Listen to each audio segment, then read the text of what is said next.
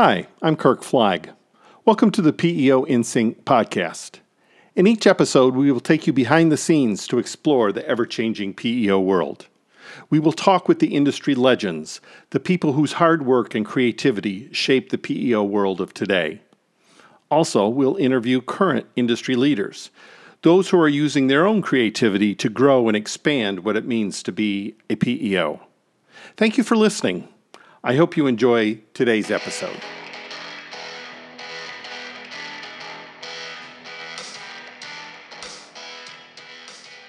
Good morning.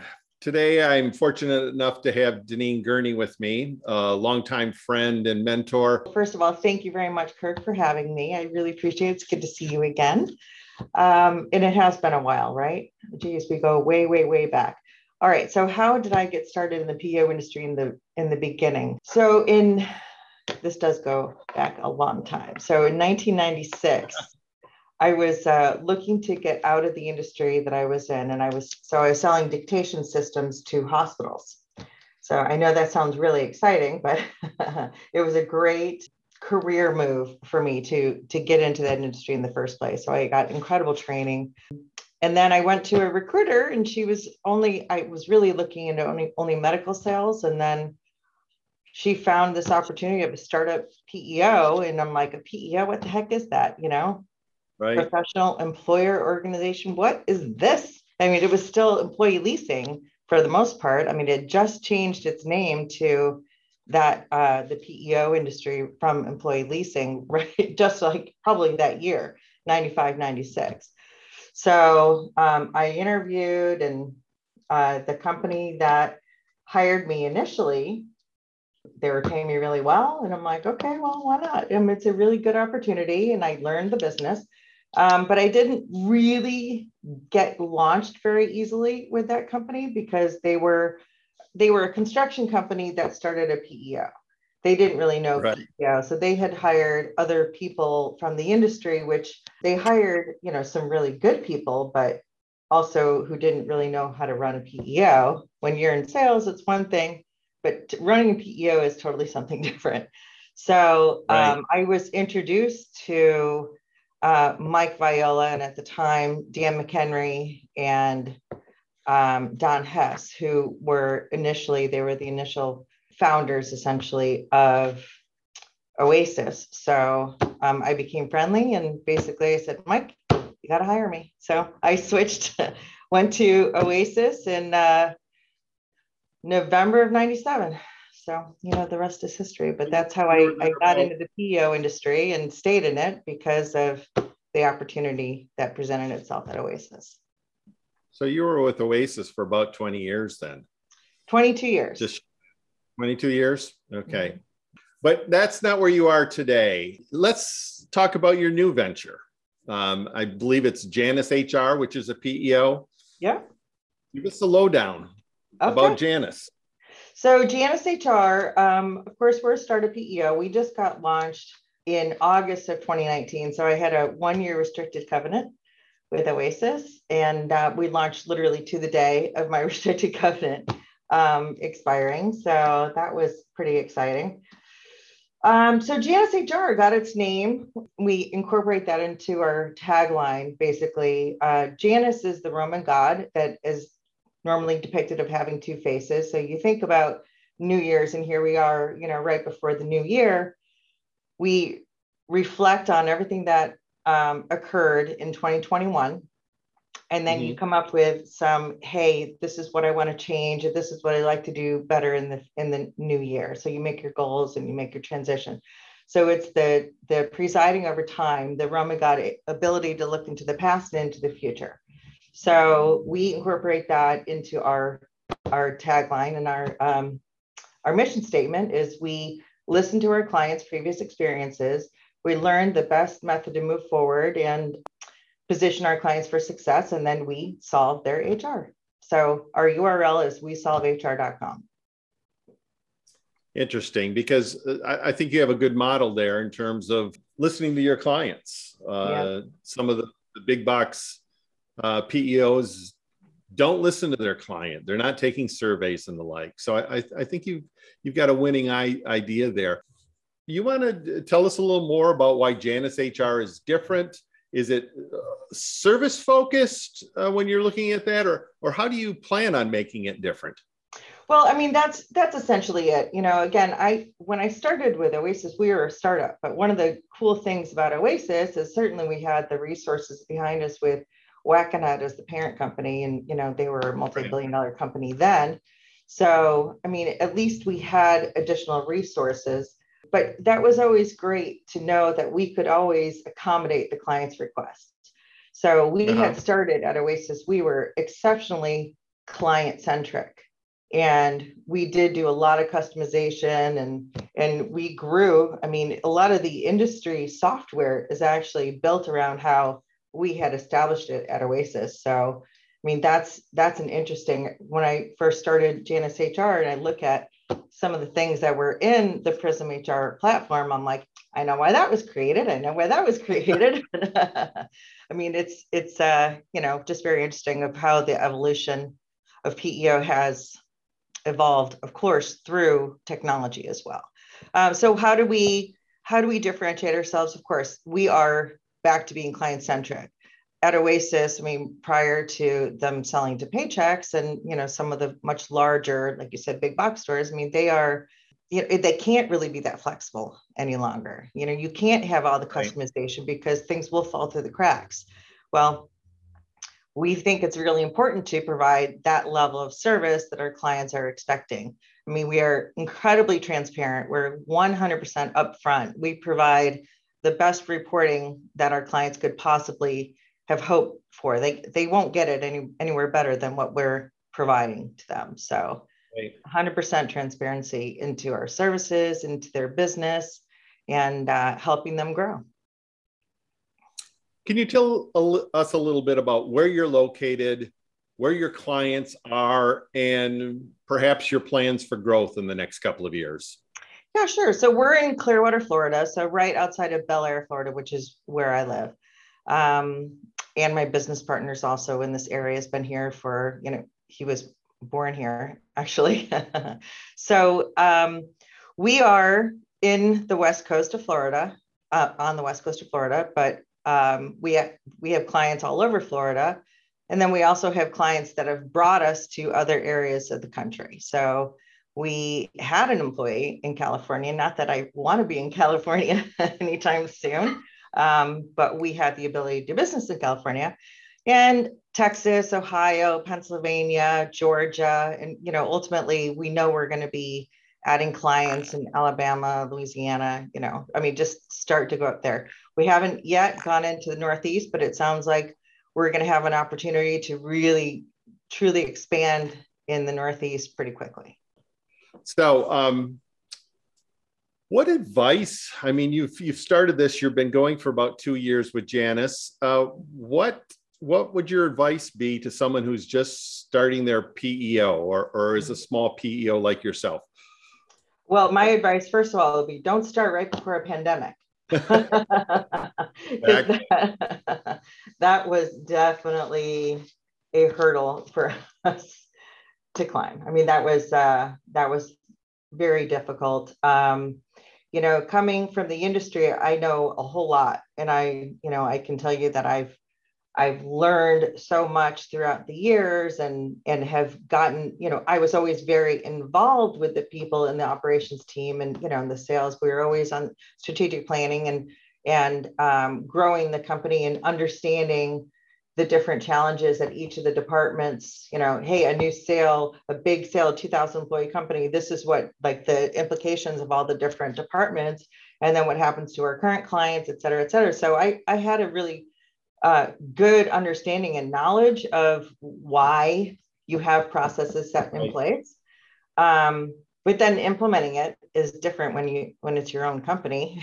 And when you only have you know a few employees to start off it's like well you hire your employees and you train them. And i i would tell them all along you no matter what if you're a startup peo you hire somebody who has you know their subject matter expertise in one particular area of the peo business they're not going to know it all.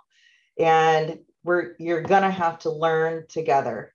And of course as a hands-on CEO, president, CEO, I had to learn everything from scratch and always, always, always have a backup for every process. Somebody has to do, I mean, every every one of our, well, not every one of our employees, but the majority of our um, employees have 100% backup for every little thing that they do, every every item that they touch in regards to the clients.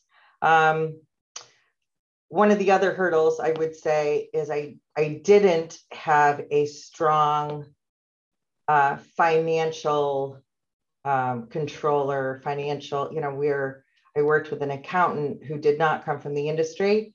And I would say that um, if I had to do it over, I would definitely, regardless if you hire somebody from the industry, as long as you get that person trained from an industry expert, who started a PEO previously, and and like Gold, G, Jean Goldstein is a perfect example.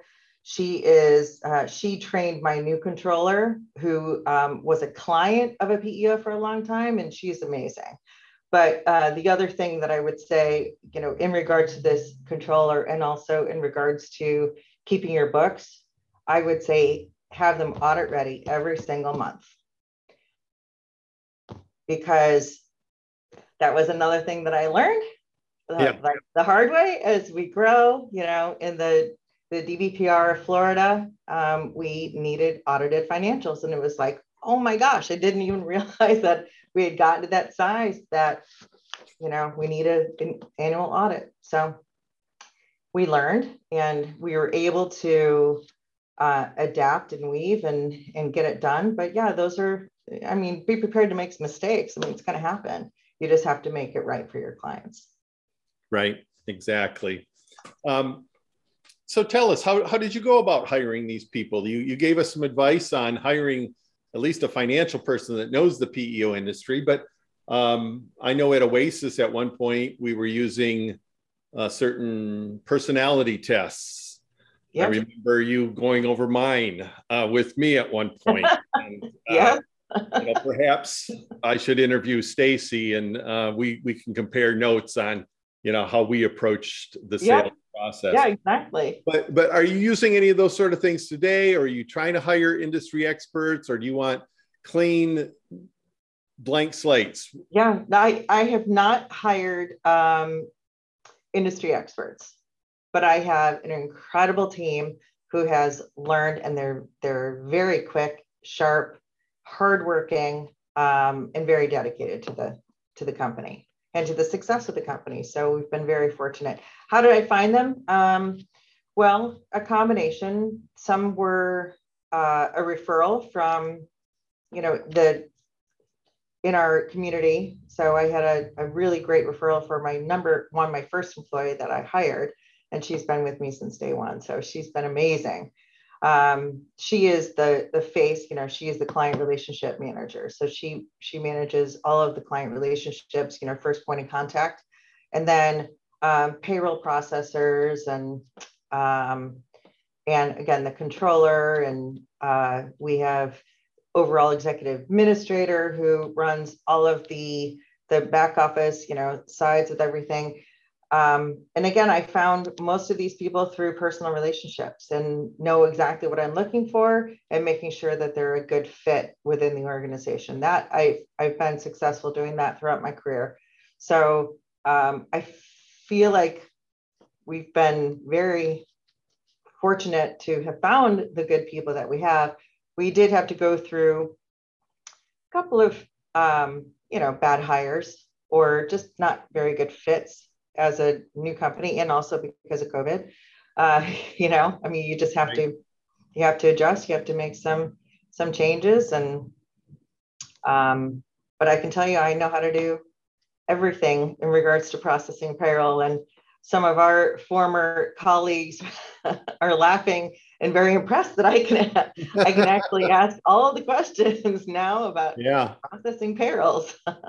No, it's interesting. I was talking to a CEO of a startup not too long ago, and while we were talking, he was stuffing envelopes for paychecks at the yep. same time. Yeah. So I, I know yeah, it's you're you're doing everything, and everybody comes together as a team, and and I think it's it's probably one of the most exciting times in in starting a business is when everybody knows everything and you all pull together as a team and and, and that's a good thing i think that's a that's a good thing i think we may have already discussed this but you know peo is a tough tough industry to be successful in mm-hmm. and, and i know when i was first starting out probably a little after you. Well, I know it was a little after you.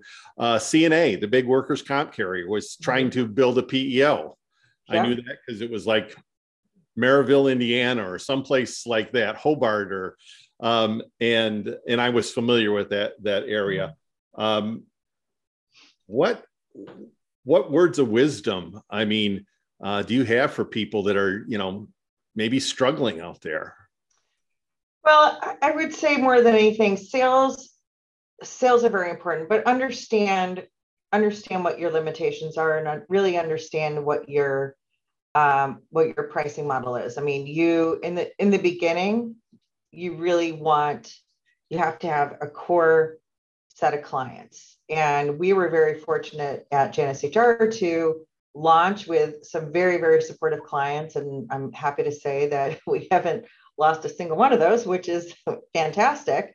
And um, they've been helpful to help us grow as well. So they give us great references and and we have helped them grow tremendously as well. So I mean, it's really it's really good to have a core group of of clients that you'll do anything for. I mean, they know that they're an important client. They're one of the first. So, right. um, right. you know, and also grow from that. So you know in a particular industry pretty well because they're your client. So you understand what their challenges are and their struggles are. So it's much easier to um, to speak that same language to another one of their competitors or somebody else in their industry. So getting referrals for a company that we know that we handle these services very well for our clients. I mean, there was a a company uh, in the call center business. I mean, they're call center, but they're insurance. I mean, they sell insurance, Medicare and renewals and everything. So right, right. Um, they started with 30 employees and they're up to 60. I mean, sorry, they started with three employees and they're up to 60 now. And they grew tremendously through the pandemic, but you know, they're just rolling out health insurance. Now they're rolling out all the other benefits, the 401k. Right. And so um, as they've evolved and grown to be, you know, pretty successful, and they're going to add like another 100 agents, we're helping them. We've built them, helped them all along, you know, build their foundation for a great company, a great place to work. Interesting. Um, I, I know early on we were going to do this maybe a month or so ago, and and you couldn't do it because you were doing a um, a changeover in your operating system. Yeah, and I'm uh, I'm glad I, we I don't want to name names, but you know, how did you come to that conclusion? that the the the first vendor wasn't right for you and how did you get to the second vendor well um, the first vendor that we had is i mean every, the majority of peos right. use that vendor so the um, the other vendor was just a little differentiator i'm like you know this is and it's really really slick and they gave us a really good deal and one of my uh, dear friends went to go run the, the PEO division. So I know I know she is. I, I reached out to her as so well. They, they gave us uh, a great deal, a great opportunity, and I know I was supported. They've been absolutely amazing. Um, they've helped us transition. You know, we didn't we didn't realize that it was going to be uh, that difficult. Um, so, but I'm glad we did it when we're still fairly small because we do expect to explode in 2022. And I've heard good things about your new vendor. And uh, one of the things that people seem to like is not only do they do the PEO model, but you have the ability to do the ASO or administrative services Correct. only. Yes. Um, and that, you know, that's what I've been hearing people rave about the ability yes. to do both models quite quite easily. Oh, um, what cha- you've been you're you're an industry in my mind you're an industry legend, but you're certainly a leader as well. Looking taking that side of Janus that's looking forward. Mm-hmm. What do you see the challenges for your company and or the future of the PEO industry?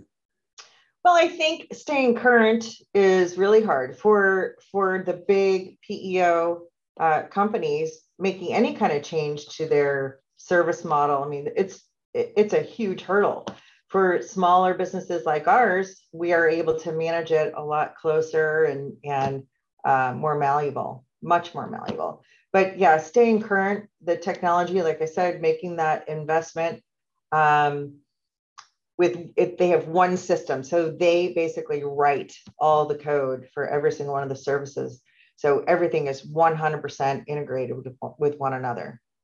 Instead of like partnering with one vendor for this and it they write some code for it to interface and then another vendor to do this they manage it all internally. So it is um, it's been it's been a really great relief to have you know i schedule a demo with uh, our vendor and they bring in the different subject matter experts to do the full presentation of everything that we offer everything, all the services that we provide.